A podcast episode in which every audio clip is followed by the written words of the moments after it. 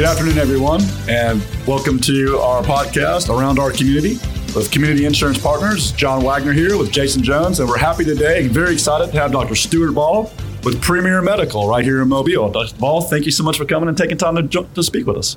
Thank you for having me. Really excited to be here, John and Jason. Uh, I've never done something like this before, like I mentioned before, but I've been really excited about it. We're excited about you being here and, and just taking the taking the time to be a part of it and and kind of just have an opportunity to talk to our, our listeners that, that listen into the podcast and and just let us get to know you and, and let them be able to get to know you and learn a little bit about you and who you are and and um, just there's things that are going on this month that, that you would like to point out. Yeah. John? Absolutely, and you know I, I've got I'm real I'm even extra excited about today's episode because Dr. Ball's father, Dr. Stuart Ball, uh, has taken care of my grandparents and my mom for more years than I care to, to recall. He's a, a fantastic surgeon, and I can only imagine that, that you're just as good. I'm, as I as I age, I'm sure maybe uh, I'll become a patient at some point too with you. so really exciting. So tell us a little bit uh, about your history. Uh, you know, how, where'd you grow up, and you know, where'd you go to school, and what made you decide to get into medicine? That's that's a good good question. Yeah, we'll start there. I uh, I'm originally from New Orleans, but moved to Mobile at a very young age, and all my formative years were in Mobile. So I did you know grade school and high school, so very much a native Mobilian. Um, then I stayed relatively close, going back to New Orleans for college. I went to Tulane University there. Great. I recently went. Um, my, my daughter, I have an 18 year old daughter, and um, we went down to New Orleans uh, two or three weeks ago. And I wanted to show her because she gets a lot of stuff in the mail now that she's 18, about to graduate, about Tulane. Yeah. And I want her to see. I said, You got to see this. It's a beautiful school. So we actually took the trolley out of the quarter all the way through and then caught the second trolley down through the, the district to go by Tulane and actually see it. And she got to see it, and she was uh, just overwhelmed seeing the school. It's pretty It's, that's a really cool route down St. Charles. Um, yeah, one thing I got out of going to New Orleans, just as an aside, you know, it was during Katrina when I was there, so I left and then came back, and uh, it was a really interesting time to be in the city. And I, I think the whole experience, I'm just a big fan of New Orleans. Really like the place. You know what's interesting is you said you're native Mobile and your formative years were here, but you still say St. Charles in New Orleans, Oh, well, like you were born and raised in New Orleans. Wow. So Tulane, and then what? So after I graduated Tulane, I did have a, uh, a scientific focus, but there was a brief period where I thought I might want to actually kind of stay and do lab research rather than clinical care. And so after I graduated, I actually moved to Washington D.C. to work in a lab there, and that lasted a couple years before I realized that that just that was not the perfect fit. So I uh, returned to Alabama uh, to Birmingham for medical school. Um, really enjoyed my time in Birmingham. Um, had a lot of difficulty deciding what to do for a career. Um, my father, like you mentioned before, was in ophthalmology and always knew that he really liked his job and that he liked his colleagues, but I honestly didn't have a good idea of what he did until I got to medical school and was exposed to it. And it wasn't really until late in medical school where I called him and said, you know, this seems really neat. Um, and that's, and you know, there's a lot of things that I think anyone whose father wasn't in it uh, might be drawn to. For one thing, ophthalmology's got a nice blend of both surgery, which you get to operate, and then you also have a really a strong clinical base. So you get both the clinical and the surgical experience. Where some fields you might be doing a little more of one, or or maybe only only in the clinic. Um, I went to Lexington, Kentucky, uh, where the University of Kentucky is for both my residency and ophthalmology, and then I stayed there for a fellowship in retinal surgery. And I actually just returned to Mobile. It's almost been 20 years since I've lived here this summer, so I feel like uh, I'm just re-exploring the city. It's been a lot of fun. It is a lot different now than it was 20 years ago. It's funny because I, I, I tell for people that I went to South Alabama a long time ago, and it, it it was the University of South Alabama then, but it wasn't a university then. in My eyes, it, that place is a university now. It's it, the, the change over the last 20, 25 years at that place has been unbelievable. Every time I drive by, I feel like they've got a new giant building. It's, Yes. it's real. Yes, That's true. Yeah. Jason. Jason's a graduate of. I'm a of South- graduate of South Alabama. I did my undergraduate at Troy um, University and finished there and moved to Mobile and um, was a social worker actually in the hospitals. And that's what I did for several years. And um, then I finished my work for the South Alabama at the time and really enjoyed my time working for the University of South Alabama in the hospital system. And then transitioned and got my master's public administration at South, and then um, moved over into one of the, the healthcare field, went to the actually one of the insurance companies, one of the health insurance companies, and and worked with that for several years in contracting and contract negotiations and, and provider relations and things of that nature before opening this office here and starting this office. I think 12 years. I think I've had this office for 12 years now. Close to it. 11. Yeah. 2010. Yeah. Kind of mid 2010. Somewhere in there. Yeah. I remember because it's when I moved down from Birmingham. I actually uh, went to South, but ended up finishing up at UAB. So you said you were in Birmingham. Just did you go to UAB or Birmingham Southern? I, I went to UAB. Was UAB? So UAB for medical school, and then stayed one year for an intern year. up so we're there. both, both Blazers, right? What's up? So we're both Blazers. Yeah, yeah, both places, yeah. Hey, speaking of the Blazers now, my best friend growing up, and I, I know you've heard me tell this story a million times. My best friend growing up, um, actually on the inaugural Blazers team, when they first rolled out their football team, he played on that, that initial team and then played middle linebacker there and then trans- transferred the next year to Auburn and then played from Auburn. well, he backed up the people at Auburn. I don't think he played full time. He did play on the kickoff team. So, Is, is UAB still fielding a? A football team? Yeah. They are. They had. That's right. They are. They had some a couple bumpy years Yeah, they where they, did. were. They had two years where they got shut down by the system, and Yeah, right. but there was such a public outcry that they, they brought them back. back, and they've actually done really well since their return. Probably some of the best football they've ever played uh, since they returned. They've got a good coach there, and um, they had, got a couple of advantages because they're restarting the program. They got to add some more bodies that other schools didn't, but you know there's. There's not a lot of SEC guys on that team, but they play really, really well, and they've done fantastic over the last probably three to four years. that's Yeah, great. doing great. Got some new facilities. So. so retinal surgery is one of your expertises. Is that is that kind of is that the way you would refer to that? It's Yes, yeah. So, um, you know, it, it seems you know you already think that you go into all of medicine, and then you focus on the eye. That seems specialized enough, and, and to just kind of focus on one part of the eye. But that, that's really what I do. Almost everything I do in both clinic and surgery involves either uh, retinal damage or, or retinal diseases. okay. And so, um, you know, often I'm working with other eye doctors, either optometrists or ophthalmologists, who have seen a problem in the retina itself where they're caring for the, the rest of the eye, and they, they kind of might send the patient my way. So you had mentioned when we were talking, kind of texting back and forth earlier, that February is age-related macular degeneration month. Did I Yeah, get that that's right? right. It's a mouthful. It is a mouthful. Yeah, we, we kind of shorten it to AMD sometimes, so we don't have to say the whole mouthful. It's a little easier. Um, but yeah, so February is age-related macular degeneration awareness month, and that is um, you. If you don't know that you know someone that has this, you, you, you probably do. It's actually the the leading cause of blindness in the industrial world, and it's the third leading cause of blindness worldwide. And in the United States, there's currently 11 million people with at least some degree of macular degeneration. It's, it's mostly the elderly. In fact, uh, 50% of people that are 80 years or older have some amount of macular degeneration. And that number is expected to double by 2050 as the, as the population continues to age. Um, so you know it's it's something that initially for many years can be silent and not show early signs. So a big part of uh, the awareness is getting uh, the message out there that it is important to get screening eye exams so we can catch evidence of this disease earlier.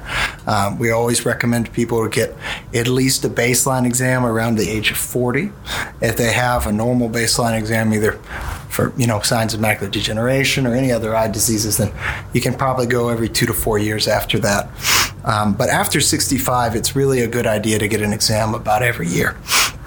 And, and just to back up a little more, I, I kind of skipped into it. So macular degeneration, we're talking about the retina. So there's a part of the retina uh, and we think of the retina as almost the film in the camera of the eye. It lines the back wall of the eye. It's actually nerve tissue, but the center of the retina is called the macula, and that's where we get our straight ahead vision from.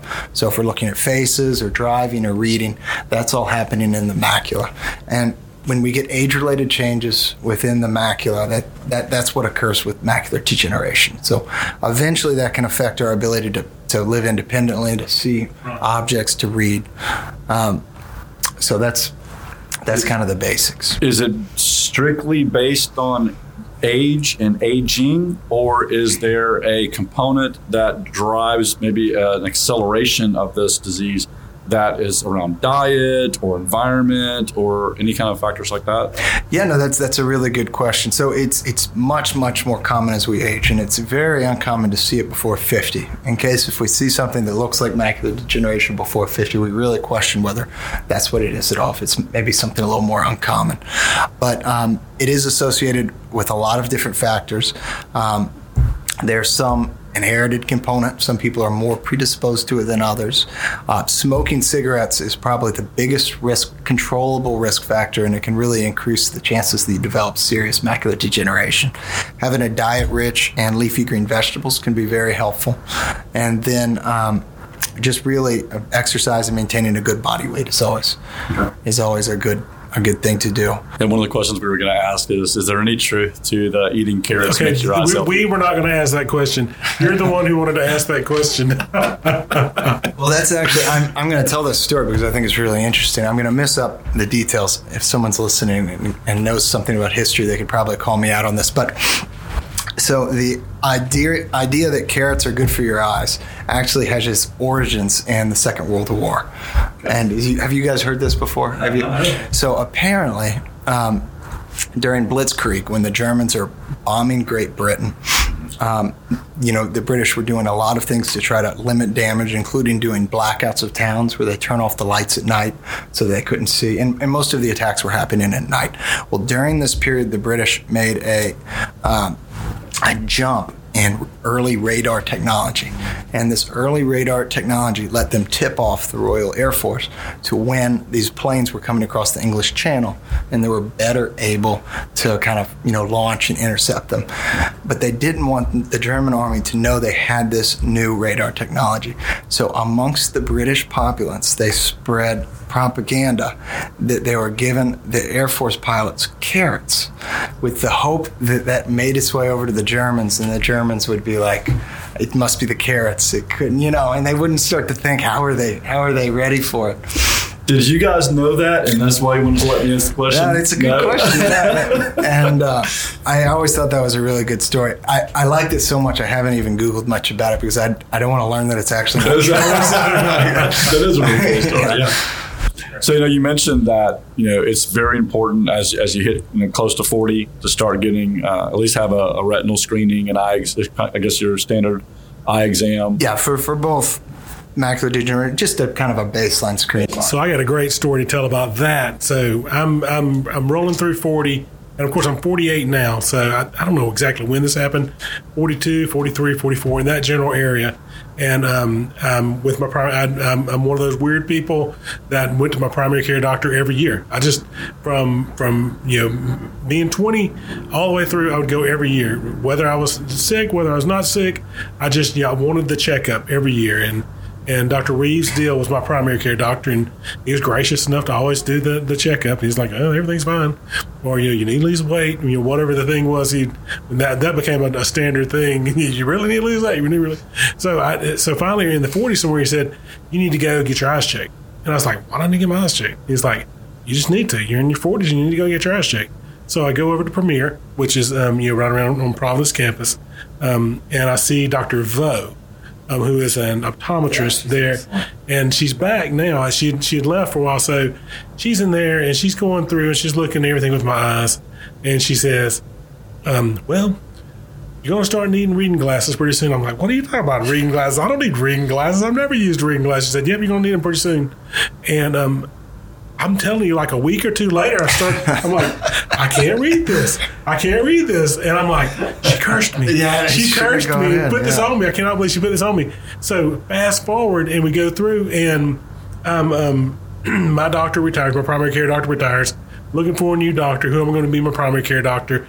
And I find a new primary care doctor that I want to start using, and his name is Anthony Wynn and I'm out there talking to him, and I start telling him this story about going and seeing a um, a physician at um, at Premier, and this is what she told me, and he said that was my wife, that was his wife. and he was like, she did the same thing to me, and then I had to start wearing. Re- I'm like, oh my goodness, she's cursing people with this, but I'm glad to know that that's normal thing that in your 40s is when you need to start. See, your eyes are probably fine, but what they're doing over there is probably like Yeah. sub- subliminal messages, like the old, like the old uh, drive-through theaters back in the '70s, where they'd have like one frame that was like popcorn. Right. And you She nailed it. I mean, I, it was, it was amazing. yeah, my I started wanting to read these little small, and I was like, I was trying to read the, you you'd want to start reading the ingredients on things, and you'd start, you're like, what is this?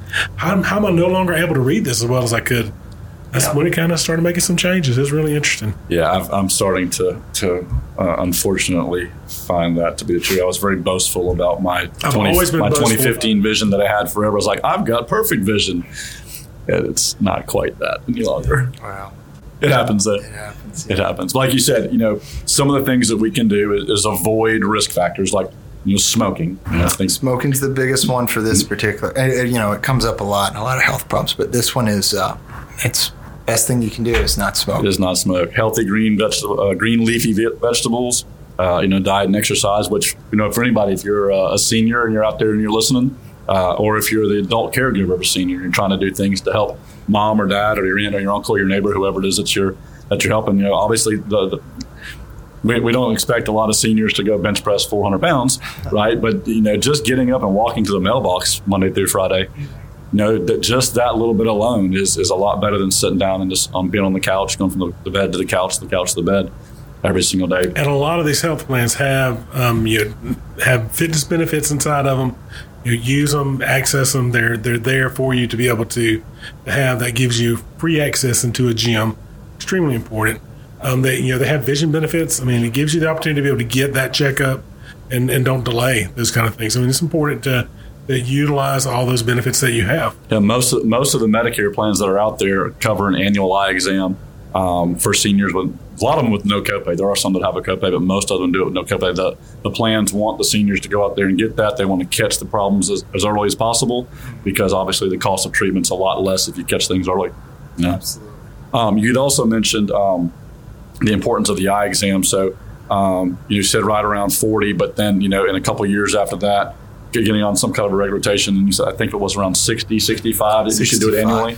Yeah, 65 an annual annual exams is a good idea. And, um, you know, because a lot of what we're doing is looking for risk factors that could we could head off bigger problems down the road. And but just to reassure anyone who's listening who, who has someone that they're related to or them themselves have macular degeneration, you know, the majority of people with macular degeneration do have what we call dry macular degeneration, and they have either early or intermediate disease. And often these people um, will stay stable for years and years. And while dry macular degeneration can take vision, it can it w- may happen over the period of decades.